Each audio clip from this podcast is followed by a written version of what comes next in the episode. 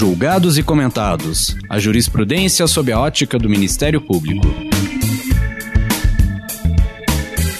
Uma produção Ministério Público do Paraná.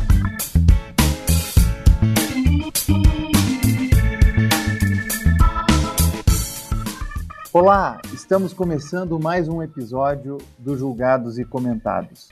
Eu sou Eduardo Cambi e hoje abordaremos o tema da política de criminalização das drogas. Para tanto, contamos com a participação de Julita Lengruber, socióloga e coordenadora do Centro de Estudos de Segurança e Cidadania da Universidade Cândido Mendes, no Rio de Janeiro. Nesse episódio, vamos debater a eficiência da política de proibição e criminalização das drogas no Brasil, balizada pela Lei Federal 11.343 de 2006, por políticas de governo e a atuação das forças policiais e do sistema de justiça, o aparato do Estado é articulado para o combate ao tráfico e ao consumo de drogas.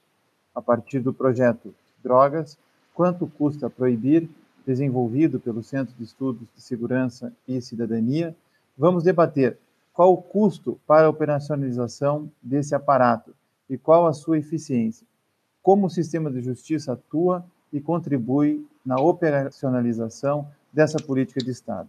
Essas e outras questões serão objeto da nossa conversa de hoje. Eu quero agradecer à doutora Julita por ter aceitado o convite, seja muito bem-vinda, e gostaria que você contasse um pouco da sua trajetória profissional e acadêmica. Boa tarde, boa tarde a quem estiver nos ouvindo, quem está ligado na Escola Superior do Ministério Público do Paraná. Fico muito feliz por essa, esse convite, essa oportunidade de conversar né, sobre esse tema é, ao qual eu tenho me dedicado nos últimos anos. Né?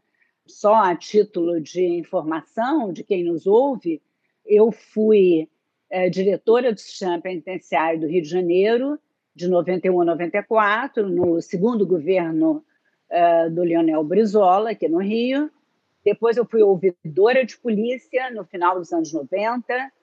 E durante muitos anos é, eu convivi com uh, esses dois papéis. Quer dizer, eu ocupei cargos públicos e fui também pesquisadora. Durante os primeiros anos da minha vida profissional, eu, quando eu fazia mestrado em sociologia, eu me dediquei ao estudo das mulheres presas. Então, que resultou no meu primeiro livro, que se chama Cemitério dos Vivos, análise sociológica de uma prisão de mulheres. Então, durante alguns anos, eu estive dedicada a esse tema. Depois, fui trabalhar diretamente com a administração de prisões. Depois, passei um tempo é, dedicada às alternativas à pena de prisão. Fui membro do Conselho Nacional de Política Criminal e Penitenciária, justamente no período em que foi introduzida a legislação na área de alternativas à pena de prisão, que é a, legislação é, que veio né, a ser realidade em 1998 no país. Então, durante alguns anos, é, me dediquei ao estudo das alternativas à pena de prisão e depois meu trabalho desembocou em controle externo da polícia. Então, eu fui ouvidora da polícia no Rio de Janeiro e fiquei algum tempo dedicada a esse tema. E, é, digamos, nos últimos oito anos, eu realmente passei a me dedicar ao estudo e à pesquisa na área da política de drogas no Brasil. O porquê? Porque ao longo de toda essa minha trajetória, né, eu não comecei ontem, é, eu defendi a minha dissertação de mestrado em 79, o livro saiu em 83, né, O Cemitério dos Vivos. Depois, aliás, publiquei um outro livro mais tarde sobre a minha experiência com prisões, que se chama Dona das Chaves. É, e durante toda essa trajetória, havia um tema que sempre cruzava o meu caminho, né? que era o tema das drogas. É, e principalmente quando eu comecei a me dedicar ao estudo do controle externo da polícia e atuei como ouvidora de polícia, eu realmente percebi que havia algo que ditava o comportamento, ou grande parte, uma porção significativa do trabalho né, de quem atua na área do sistema de justiça criminal. Né, uma boa parte desse trabalho é dedicado a implementar legislação na área de drogas. E, por outro lado, eu percebia né, nesse trabalho de controle externo da polícia que essa tal de guerra às drogas, né, essa formulação que foi inaugurada nos Estados Unidos e que o Brasil abraçou com vontade, né,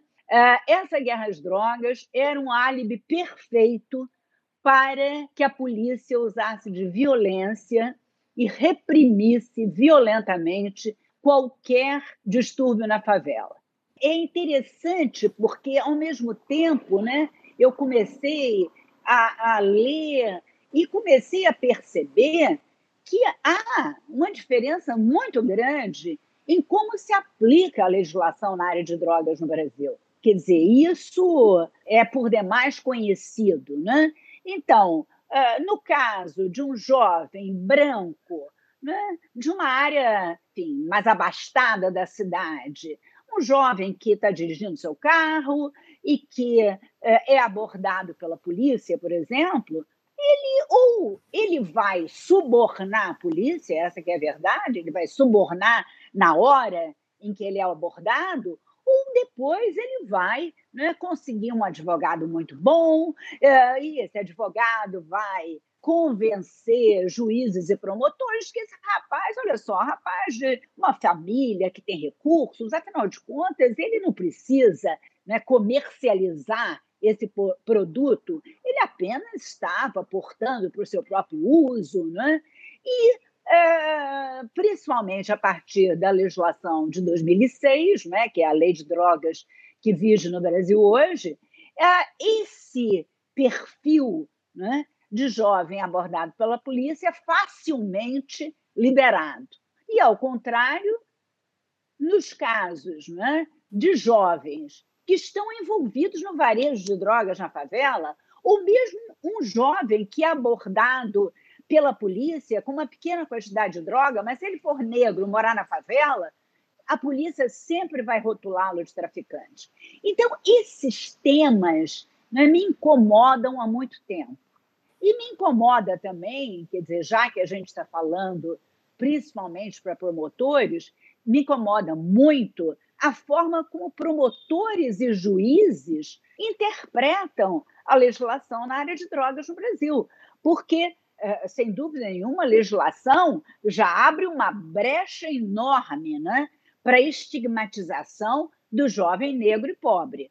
Porque a lei, né, vamos lembrar a lei, a lei diz que o juiz pode, promotor também, considerar as circunstâncias e pessoais do acusado para definir se aquele jovem que está diante é, do juiz ou da juíza é traficante ou é usuário. Então, é óbvio que a legislação, é, da forma como ela está, a lei já foi redigida para proteger uma parcela da população. Quer dizer, como toda legislação penal nesse país. A gente sabe muito bem que não são os crimes praticados por quem tem recursos que são os crimes que vão resultar numa pena de prisão.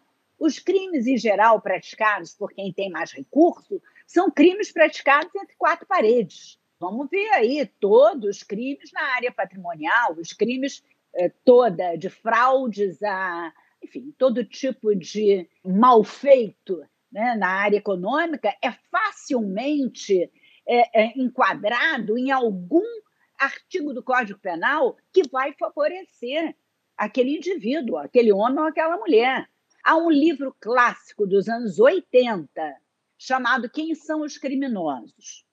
Nesse livro, o Augusto Thompson discute em detalhe quais são os crimes que realmente levam alguém para a cadeia. São aqueles crimes praticados na rua, os crimes praticados a céu aberto.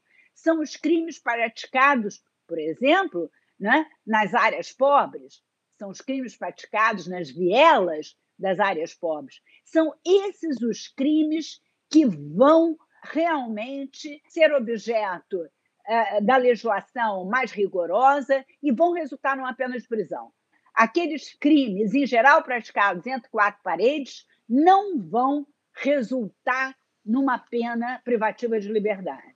Então, uh, ao longo desses anos em que eu estive debruçada sobre esses temas, né, ficou cada vez mais óbvio que um país racista como o Brasil, que viveu quase 400 anos de escravidão, o Brasil atualiza seu racismo através da legislação penal, através do superencarceramento. Há uma, uma excelente historiadora e cientista social nos Estados Unidos, a Michelle Alexander, que ela tem um livro que eu considero fantástico, que se chama The New Jim Crow, Mass Incarceration as the New Jim Crow. Então, o que, que ela diz? Que durante o período em que eh, as leis segregacionistas eh, vigiram no, nos Estados Unidos, a segregação separava negros e brancos.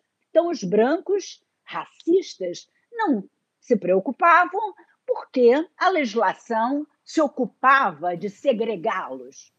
No entanto, quando a segregação foi terminada, né? quer dizer, quando toda essa legislação, que ainda era uma legislação oriunda da escravidão, foi é, é abolida nos anos 60 nos Estados Unidos, o que a Michelle Alexander diz pode ser uma sociedade racista a despeito do final da, do final da escravidão e da, e da incorporação da legislação dos direitos civis nos Estados Unidos. Continua sendo uma, uma, um país racista. Então, hoje, o que ela mostra com detalhes é que esse racismo se atualiza através do superencarceramento. Então, é assim que se separam uh, da sociedade aqueles que devem ser rejeitados e postos de lado. Né? Tanto que os negros americanos são entre 12% e 14% da população no país e são quase 50% do, dos presos nos Estados Unidos. Né?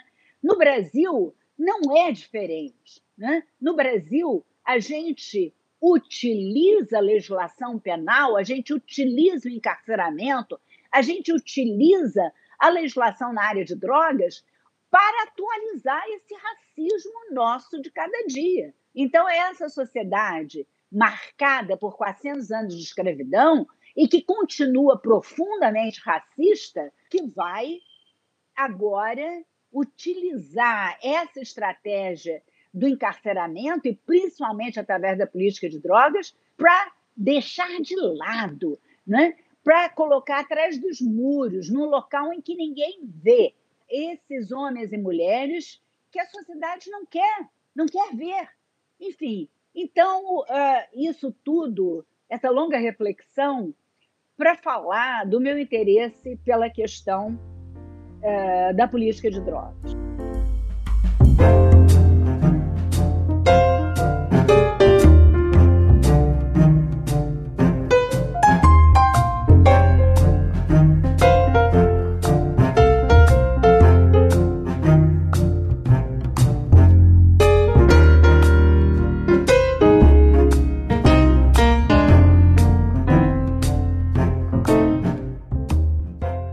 Professora Julita, a senhora então coordena esse projeto é, tão importante é, que faz essa pergunta, né?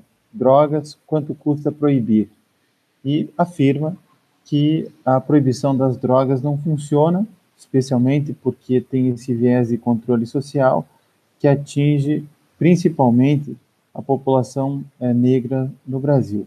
E faz uma crítica, sim, aos operadores do direito, seja ao Ministério Público, seja ao Poder Judiciário, e a própria redação da lei antidrogas, que é, não diferencia com muita, com muita propriedade o usuário do traficante.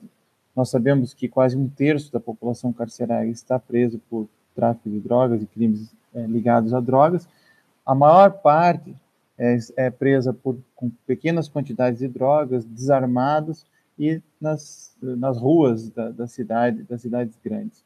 Então, qual seria a alternativa para esse modelo que está imposto no Brasil? É, eu acho que a gente não vai ter uma solução é, é, milagrosa, né? A gente não vai, no instalar de dedos, mesmo que né, nós tivéssemos um parlamento aberto para esse tipo de mudança, eu não digo nem a descriminalização, porque eu vou mais além, né? O que eu quero discutir é a legalização da produção, do comércio, enfim, e do uso de todas as drogas. Esse é o objetivo final do trabalho, é mostrar que o que a gente precisa realmente é perceber que o mundo viveu durante muito tempo sem essa legislação. Essa legislação na área de drogas tem 100 anos, cento e poucos anos, quer dizer, as leis mais rigorosas são muito recentes. Então, a humanidade conviveu durante todo esse período em que o homem está na Terra, eh, conviveu com o fato de que homens e mulheres usam drogas psicoativas, né? drogas que alteram a consciência, usam essas drogas, seja por é, razões enfim, religiosas, rituais, seja para cura, como processos é, de cura, ou seja, para prazer, para se proporcionar algum nível de prazer.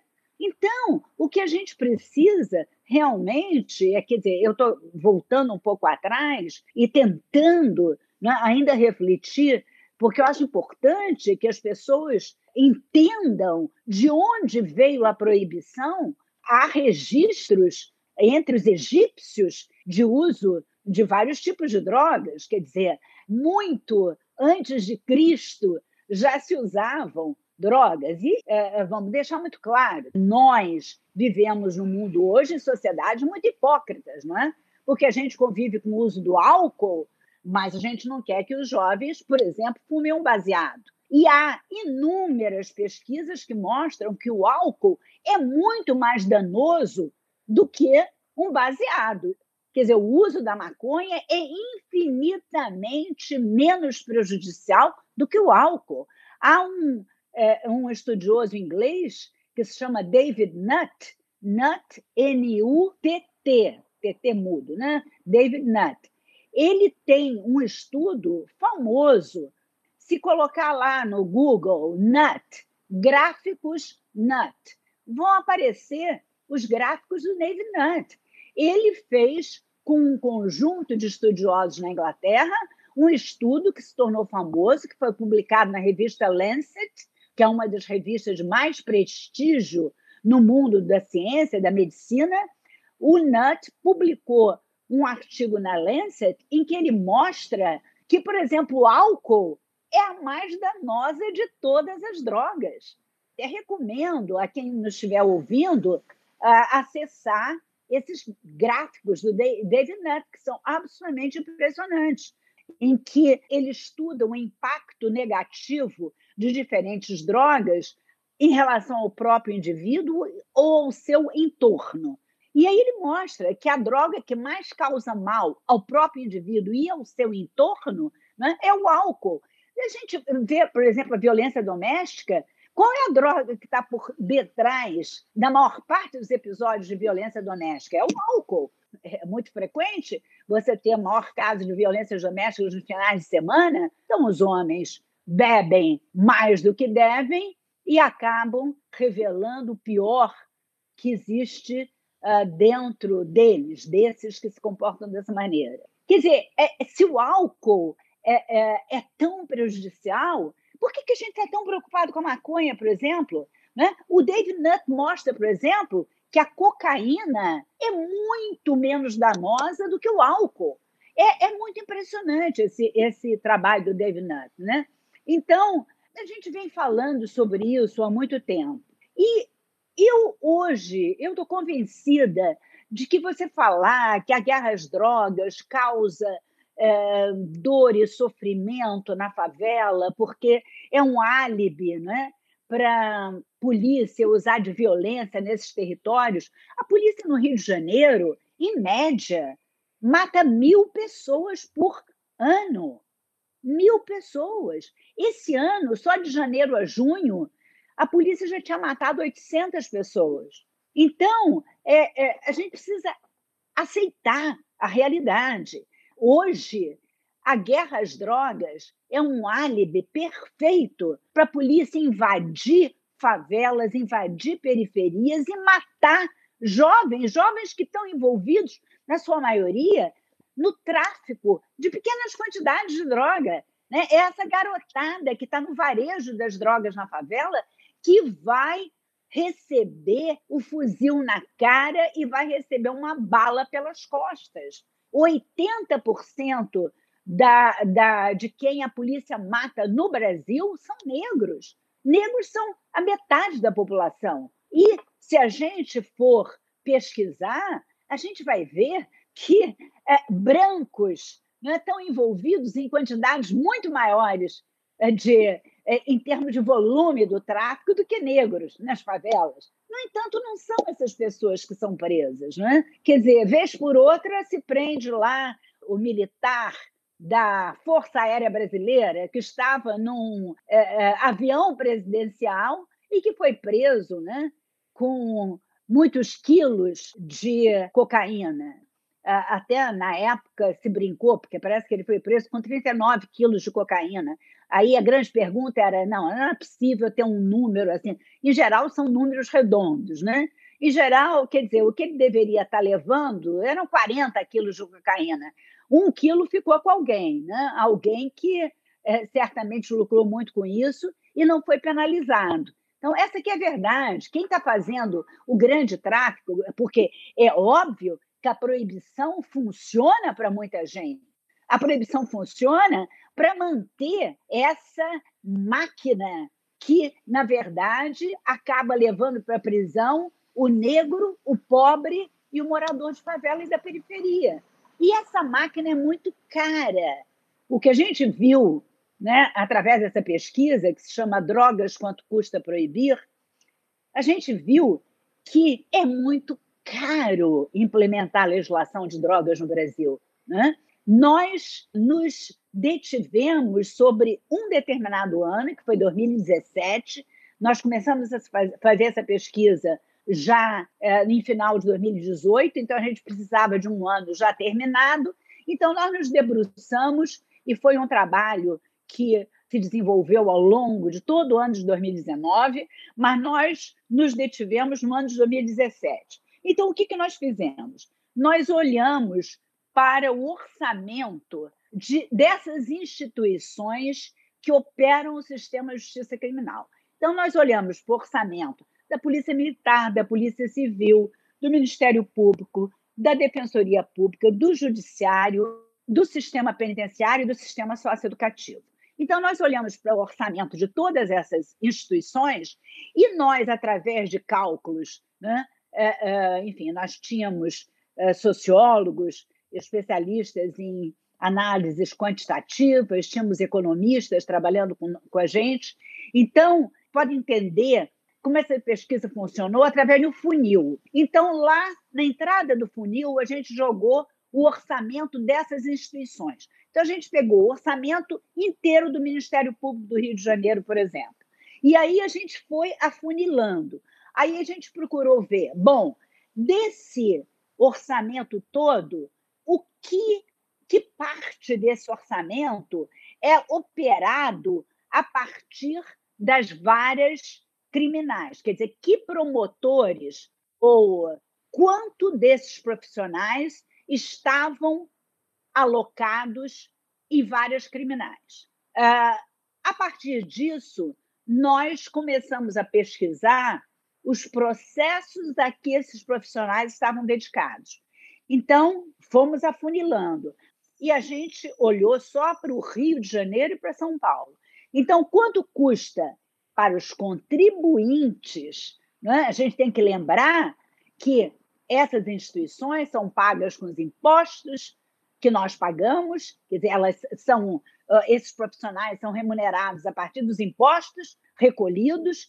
Eu acho que essa perspectiva a gente não pode perder. Então, é o contribuinte, é o dinheiro dos seus impostos que está pagando para um determinado profissional atuar. Então, a gente foi afunilando e a gente foi ver, bom, quanto custa né, para o Ministério Público se dedicar aos processos relacionados à lei de drogas? Quanto custa para o judiciário? Quanto custa para a defensoria pública? Então a gente foi afunilando, partiu, a gente partiu dos orçamentos dessas instituições e fomos afunilando até essa quantidade de tempo que esses profissionais ficam dedicados a esses processos. Quer dizer, quanto custa isso? E a gente olhou isso com a polícia. No caso da Polícia Militar, a gente partiu dos boletins de ocorrência, né? relacionados à lei de drogas. E no caso da Polícia Civil, a partir de inquéritos finalizados. E em relação ao sistema penitenciário e sistema socioeducativo, nós olhamos para presos e, enfim, jovens no sistema socioeducativo que estavam né, é, privados da liberdade em função da legislação na área de drogas. Bom, é, a partir é, de cálculos que a gente levou aí um ano, porque é bom que se diga, esses dados não são produzidos por essas instituições. Nós tivemos que pedir, através da Lei de Acesso à Informação, nós fizemos 112 pedidos através da Lei de Acesso à Informação às diferentes instituições, porque esses dados não estão disponíveis. Se o pesquisador quer saber, bom, quanto custa para o Ministério Público no Rio de Janeiro implementar a lei de drogas? Quanto custa para o Judiciário em São Paulo implementar a lei de drogas? Isso não está disponível. Não é alguma coisa que o pesquisador acesse não é, lá no site das instituições e que esse número esteja lá. É, não, ao contrário, né? é muito difícil acessar esses dados, então tivemos né, que, através da Lei de Acesso à Informação, fizemos 112 pedidos Muitas vezes as instituições diziam que não tinham o dado, ou nos eh, davam acesso ao dado, mas o dado era eh, eh, simplesmente impossível de ser utilizado. foi um trabalho insano, mas depois de mais de um ano, a gente chegou a esses valores que assustam, que deveriam assustar. o sistema de justiça criminal no Rio de Janeiro e em São Paulo, os dois juntos, consomem ou consumiram em 2017 5,2 bilhões de reais. E é absolutamente extraordinário. É interessante porque eu passei anos da minha vida falando de como a guerra às drogas provoca dor, provoca sofrimento, é um álibi para a polícia matar é, gente pobre, é, negros é, e favelados e gente na periferia.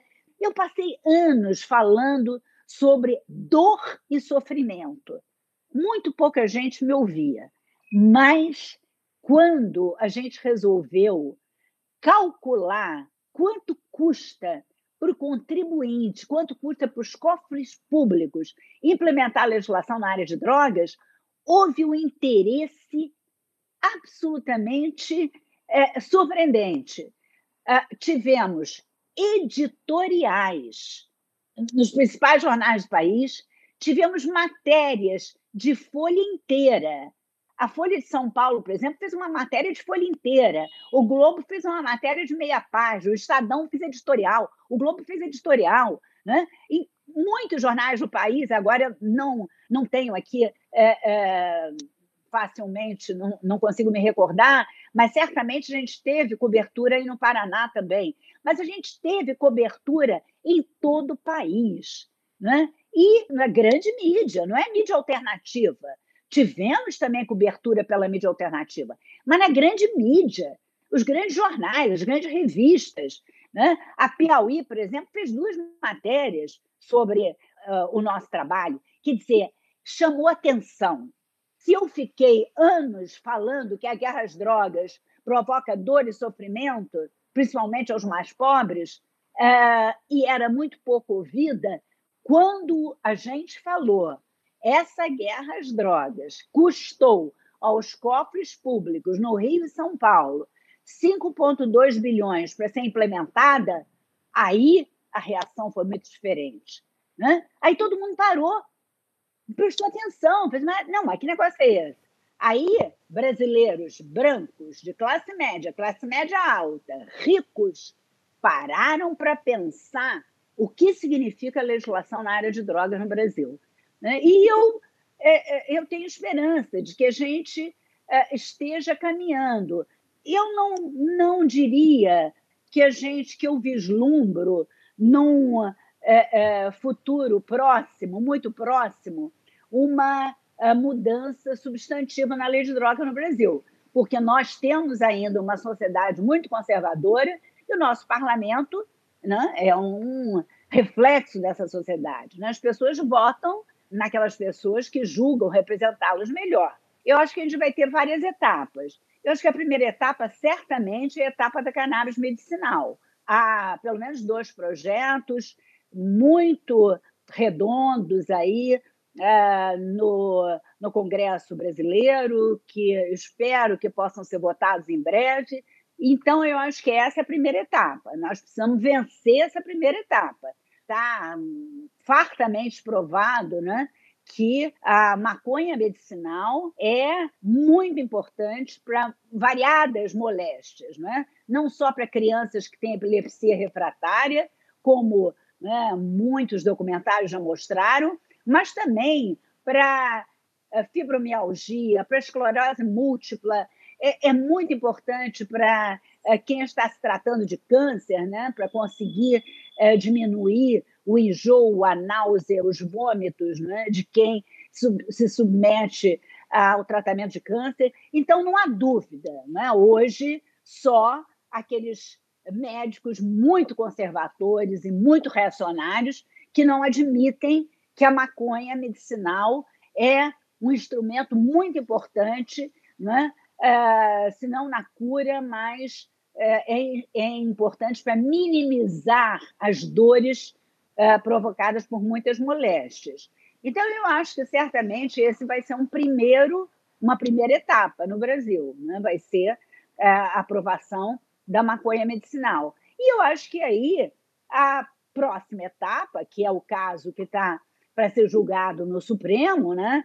É, mas o Alexandre Moraes é, ocupado com outros temas que também são importantes no país, mas Alexandre Moraes resolveu é, é, realmente deixar esse processo engavetado. Mas é a possibilidade que a gente tem do Supremo se pronunciar sobre constitucionalidade da criminalização do porte para consumo próprio. A sociedade hoje está preocupada com eh, a sobrevivência, está preocupada com o seu emprego, estão preocupadas em botar comida na mesa. Então, a gente não vai esperar que, nesse momento, haja é, preocupação em relação à descriminalização do porte para consumo próprio. Mas eu espero que a gente, em breve, possa é, vir a discutir é, esse tema no, no Supremo, e vão ser, eu acho que vão ser etapas.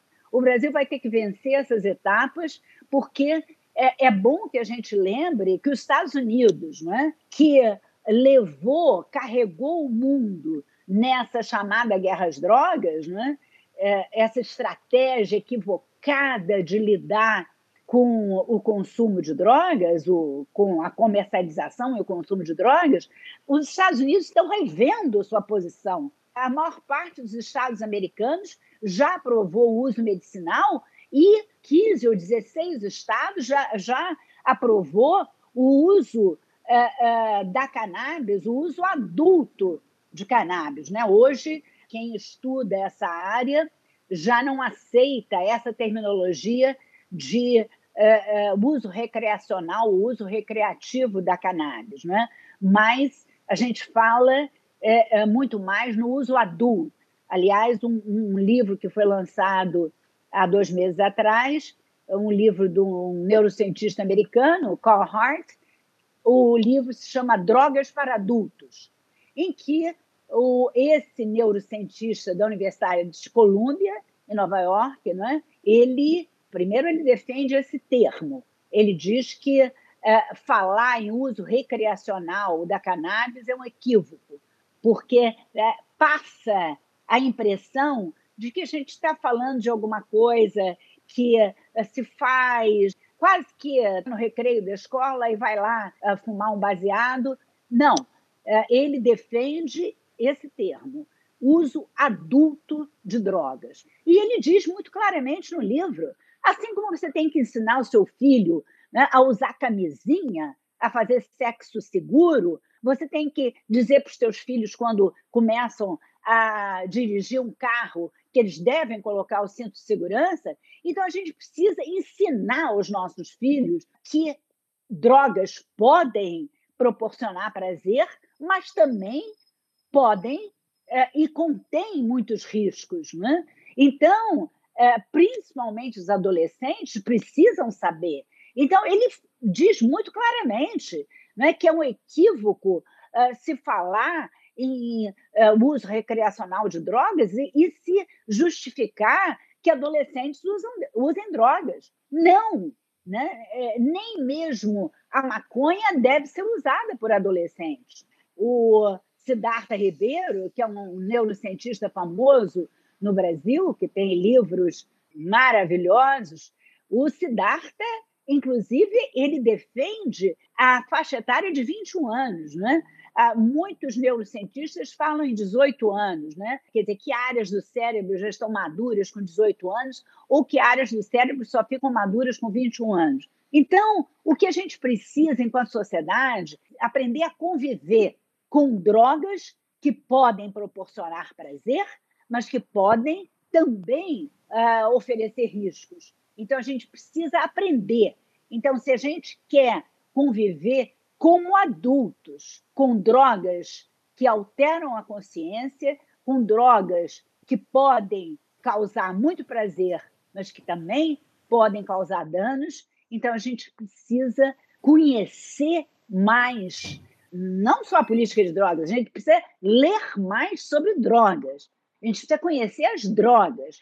Não é, não é simplesmente dizer, ah, não, eu, eu por princípio, eu sou contra as drogas. Bom, mas então, e o cara tá tomando seu vinho, bebendo seu uísque e tomando sua caipirinha no fim de semana. Isso tá tudo bem, obrigada. Ou o cara fuma o cigarro ou toma café, ou coloca açúcar na comida, né? Essas são todas drogas, né? Agora, há drogas que foram demonizadas ao longo desse período, principalmente em que os Estados Unidos liderou essa guerra equivocada, essa guerra que causou sofrimento e que custa muito, cara.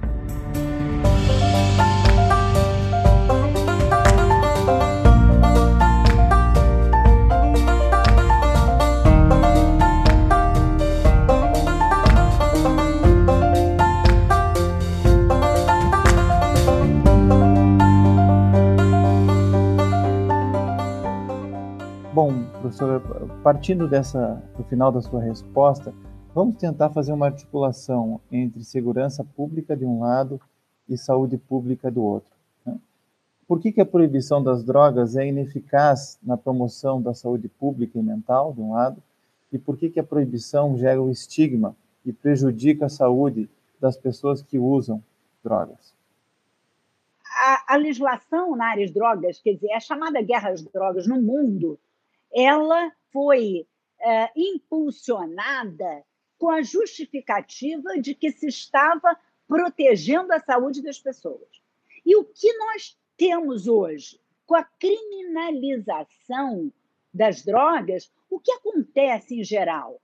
As pessoas que usam drogas não procuram atendimento público, elas ficam é, com medo de justamente sofrer um estigma então, elas tendem a não procurar atendimento público. Por outro lado, quando a gente investe essa montanha de recursos na repressão, a gente está deixando de investir recursos para cuidar efetivamente das pessoas. Então, o que nós temos no Brasil hoje para cuidar da saúde de quem faz um uso problemático de drogas? Então, não vamos aqui uh, ser ingênuos e uh, tentar defender a tese de que as drogas jamais causam algum dano. Né? Então, as drogas podem causar dano, sim. Né? E a gente devia estar dedicado, ao invés de demonizar as drogas, a gente devia estar dedicado a campanhas de educação pública, por exemplo, para alertar aos jovens e aos adultos sobre os riscos eh, e até com coragem sobre benefícios e riscos eh, eh, de droga. Eu queria lembrar, quando a gente fala de saúde pública, eu acho um exemplo muito bom é como o Brasil lidou com a epidemia do HIV. O Brasil é referência mundial na luta contra o HIV, contra a AIDS. O Brasil se tornou referência mundial. O Brasil derrubou, não só porque, enquanto política pública de saúde pública, nós passamos a distribuir os coquetéis para quem já é soro positivo, mas o interessante, ah, eu me lembro que ah, no auge das campanhas período é, difícil da epidemia de AIDS, a gente tinha campanhas de educação pública que, durante o carnaval, era, era um momento de muita festa, muita descontração, digamos assim, então era um momento muito delicado. O governo brasileiro fazia campanha de educação pública pela televisão e ensinava como se usar camisinha, né? a pessoa segurava uma banana com a mão e com a outra mão colocava uma camisinha numa banana. Ensinava como as pessoas deviam se prevenir contra a AIDS. Né? O Brasil se tornou referência no mundo inteiro. Né? Nós fomos o país que derrubamos mais rapidamente os índices de contaminação por HIV o Brasil é um caso de sucesso na luta contra a AIDS. Quer dizer, por que, que a gente não é, é, utiliza a mesma estratégia para falar de drogas? Vamos falar com honestidade sobre drogas. E aí, vamos investir realmente é, no esclarecimento, na educação pública, e vamos investir em equipamentos públicos para lidar com aquelas pessoas que, mesmo tendo informação adequada, é, acabam fazendo uso problemático de drogas, acabam é, tendo né, episódios de overdose.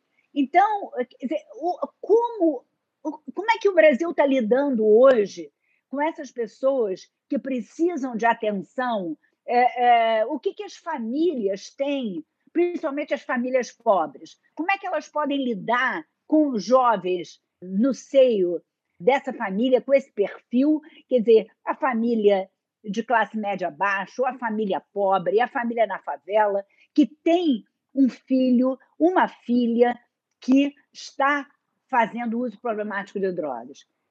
O que se tem hoje é, são essas comunidades terapêuticas irrigadas com dinheiro público e que são, em sua grande maioria, administradas por representantes de igrejas evangélicas. Com isso, eu não quero dizer que todos eh, sejam mal intencionados ou que todos estejam usando recursos públicos de forma equivocada. Não, eu acho que a gente encontra uma ou outra comunidade terapêutica em que aquele pastor muito sério e dedicado naquela comunidade do interior, ele está tentando fazer um trabalho com esses jovens cujas famílias estão desesperadas, que não sabem o que fazer com esses jovens. Estão é, preocupadas, enfim, se esses jovens amanhã é, vão é, morrer de uma overdose, ou se esses jovens vão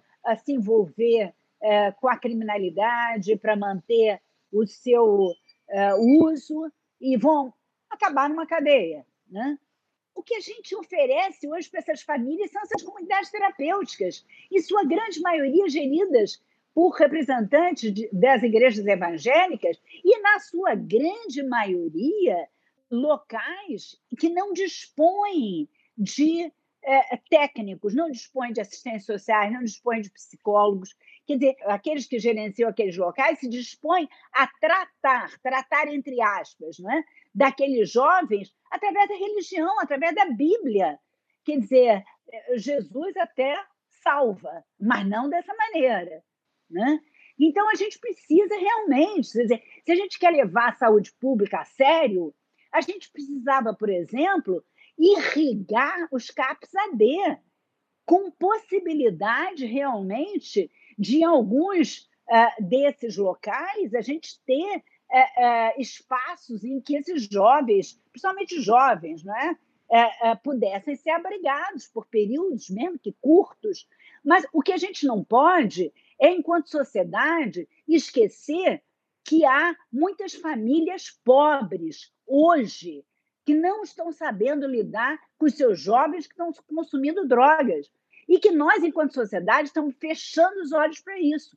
Quer dizer, a gente está irrigando a guerra às drogas, a gente está irrigando o sistema de justiça criminal para criminalizar cada vez mais essas pessoas, quer dizer, porque o usuário pobre acaba preso como traficante, essa que é a verdade, mas essa garotada toda que está no varejo e que hoje é interessante, porque quando eu comecei a trabalhar nessa área, é, a gente não ouvia falar que os jovens envolvidos com o varejo das drogas nas favelas usasse alguma droga. Aliás, no período que eu dirigi o sistema penitenciário, mais de uma vez eu vi eh, lideranças, seja do Comando Vermelho, seja de outras facções, Terceiro Comando, ou outras facções no Rio de Janeiro, os líderes, naquela época, diziam que quem está operando o comércio não pode usar droga. Isso era uma é, era uma regra naquela época. Hoje, não. Hoje, os jovens que estão envolvidos no varejo das drogas na favela estão também consumindo. Né? Então, você, na verdade, você tem hoje uma, uma situação em que, quando a gente olha né, para a questão da saúde e a gente lembra que para jovens ou adultos que fazem uso problemático de drogas, né, você tem estratégias de redução de danos, é absolutamente hipócrita não dizer, ah, não, porque nós vamos tornar os nossos jovens imunes ao perigo da droga. Né? Isso é uma hipocrisia. Né? Nós temos que ter uma juventude seja lá onde ela estiver, a gente tem que ter uma juventude bem informada sobre os prazeres e os riscos que as drogas proporcionam. Agora, você precisa, paralelamente, prover uma rede pública que comece com uma estratégia de redução de danos e chegue ao ponto em que você tenha espaços de internação, você precisa ter um serviço público que atenda a essa parcela da população que vai precisar, sim, de atendimento, porque, eventualmente, vai fazer um uso de determinadas drogas que vai ser prejudicial a si mesmo e àqueles que estão próximos.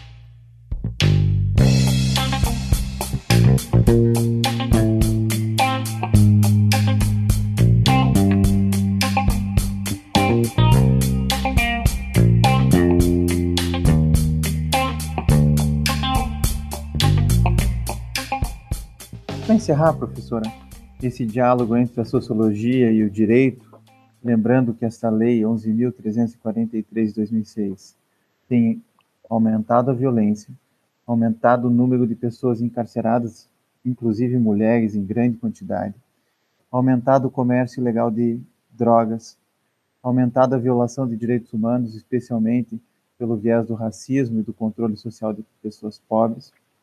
Lembrando que a senhora já escreveu um livro, né? Quem vigia os vigias, né? Sobre o controle externo da atividade policial. Qual é o recado que a senhora dá para aqueles que aplicam a lei? Porque se eu leio aqui o artigo 33, só o caput do artigo 33 da lei 11.343 tem inúmeros verbos. Importar, exportar, remeter, preparar, produzir, fabricar, adquirir, vender, tudo isso, né, e mais um pouco, é, é tráfico de drogas. Sem falar do parágrafo primeiro, que tem mais um conjunto enorme de verbos, e assim vai, ou seja, tudo é, se encaixa aqui no artigo 33 é, da lei de drogas. Né? O que fazer, né, qual é o recado que a senhora dá para o operador do, do direito, para o promotor principalmente, que se depara com esse tipo penal é, de um lado e vê tantas repercussões negativas da sua aplicação na prática? Olha, eu recomendaria, eu não conheço uh, nenhum livro que tenha sido escrito por um promotor uh, especificamente tratando desse tema, mas uh, o juiz de São Paulo, Marcelo Semer, escreveu um livro que eu considero um clássico hoje, eh, que se chama Sentenciando o Tráfico.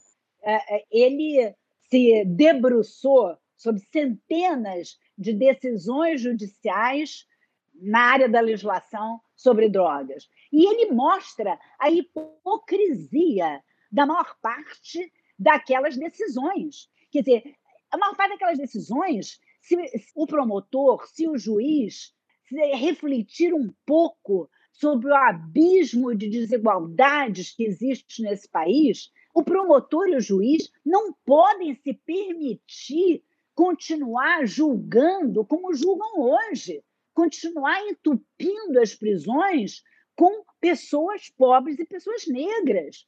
A gente sabe que o tráfico de drogas acontece em todas as áreas da cidade. Eu moro na zona sul do Rio de Janeiro.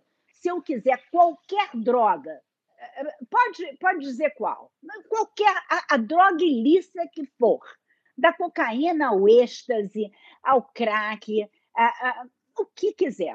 A maconha nem, já nem se discute. Mas se eu quiser qualquer droga, eu vou usar um disque delivery.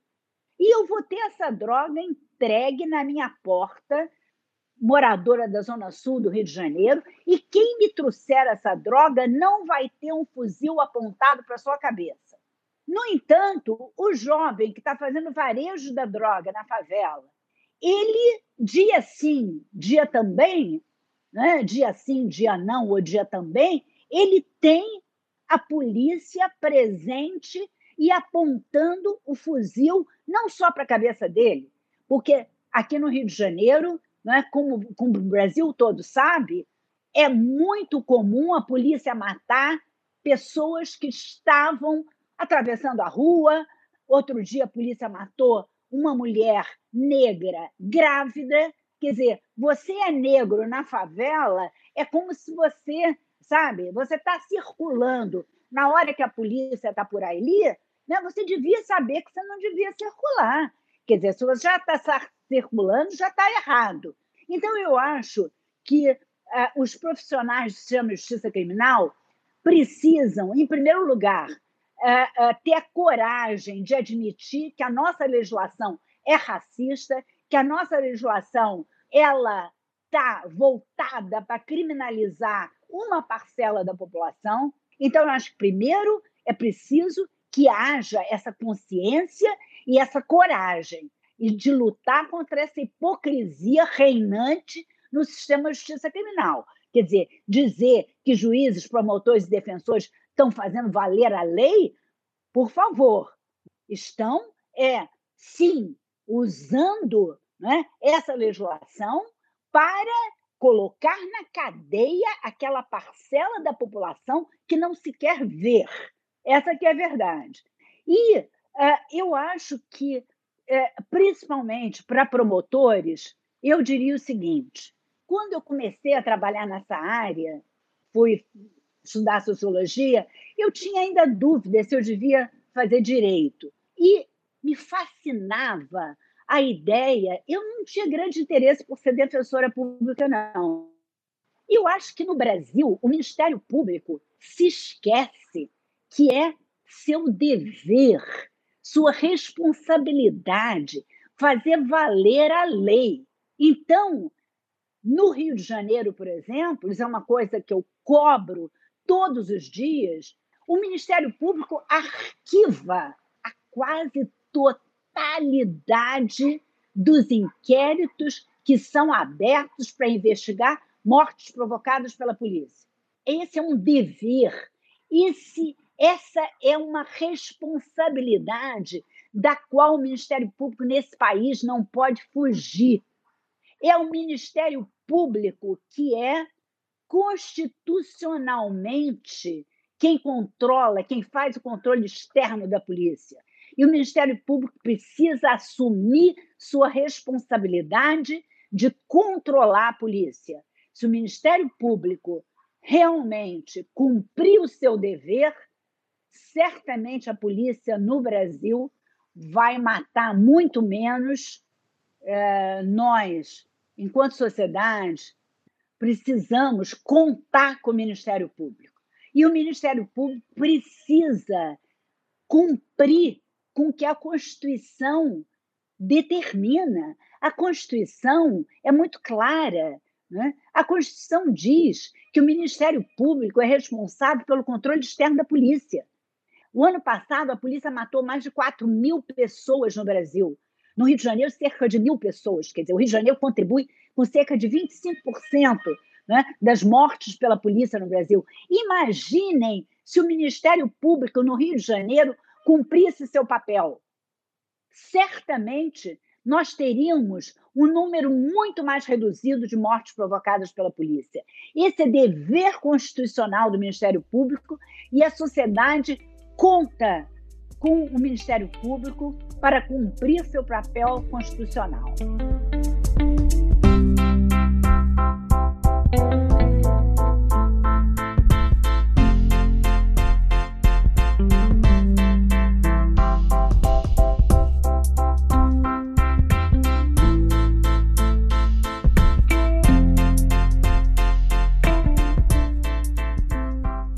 Nós queremos agradecer, professora Julita, eh, por você estar conosco, compartilhar os seus conhecimentos, a sua prática de pesquisadora há muitos anos, é, dizer que você traz para nós a sociologia para abrir um campo de compreensão crítica para os aplicadores da lei. Nós não podemos ser aplicadores da lei ingênuos e fazer Exatamente. simplesmente uma aplicação mecânica da lei.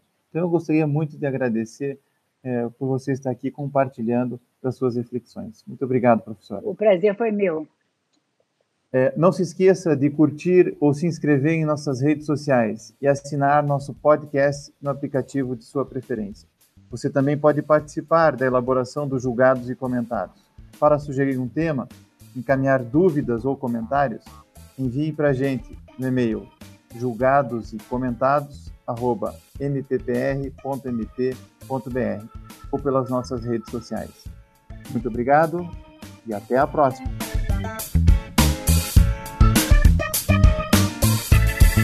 Uma produção Ministério Público do Paraná.